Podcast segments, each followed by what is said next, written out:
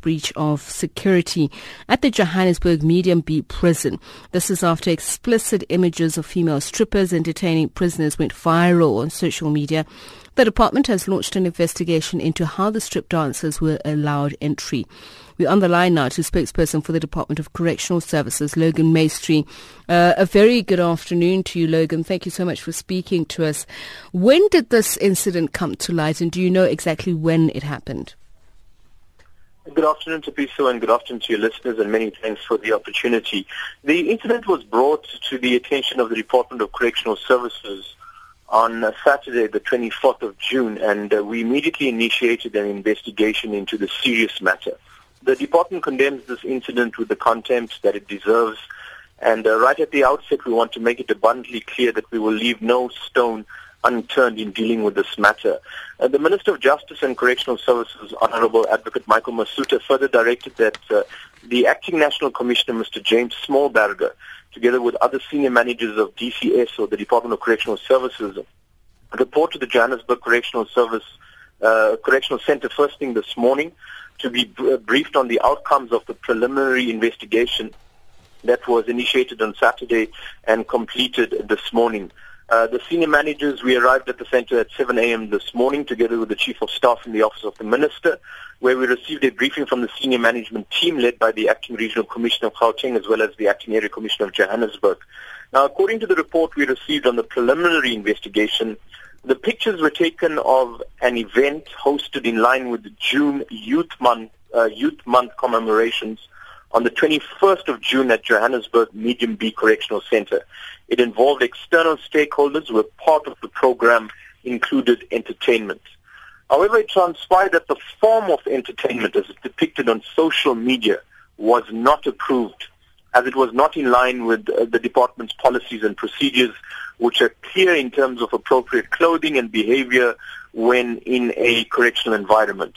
The management of the event should have never allowed or should have immediately halted uh, this type of explicit entertainment as pronounced by our policies. Therefore, there was a clear breach of the security plan that was provided for this event as well as other relevant policies and procedures, and this type of conduct is unacceptable particularly in a correctional facility where security is of paramount uh, importance.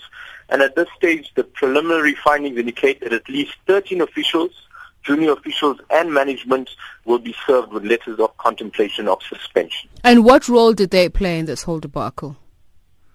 Well, as I said, there was a clear breach of security because when the head of the correctional center received a memo around the 12th of June for this event to be hosted on the 21st of June. He approved the event, but he did not approve this item on the program. This item, it was clearly stated it was not approved and it was not to be held because it did not comply with our policies and procedures, but yet uh, officials went ahead. And as I said, even uh, if some of them were not aware of the approval, when they saw what was happening, it could have been halted immediately.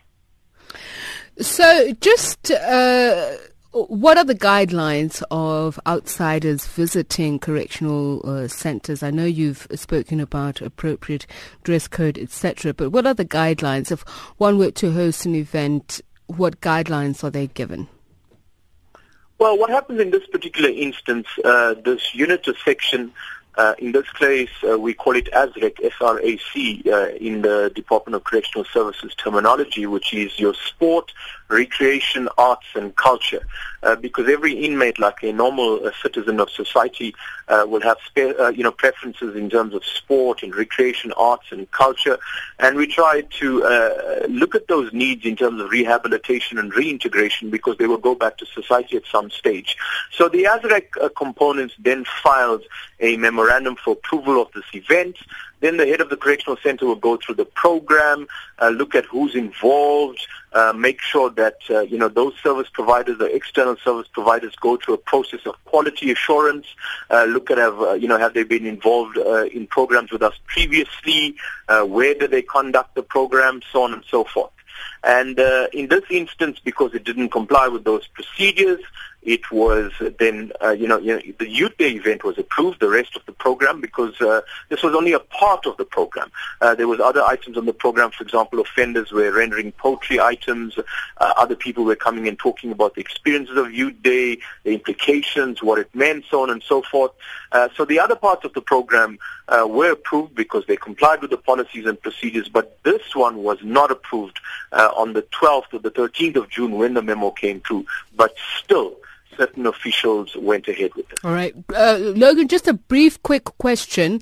There are uh, reports suggesting that it may have been more than dancing.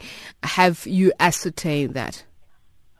Well, at this stage, uh, the investigation team uh, is looking at all of that. They're looking at all the footage, um, and uh, the investigation is uh, being led, you know, by a senior official at the level of a director. Uh, and uh, the next report back after this morning is scheduled for this Friday, where we will also be given an indication as to when the investigation will be completed. Minister Masutha has also been briefed accordingly. But on behalf of the Department of Correctional Services, we want to apologize to the citizens of South Africa for this incident, which indeed is very disturbing. We will make sure that those guilty face the consequences of their actions and also that sufficient measures are in place to ensure that such incidents are not repeated.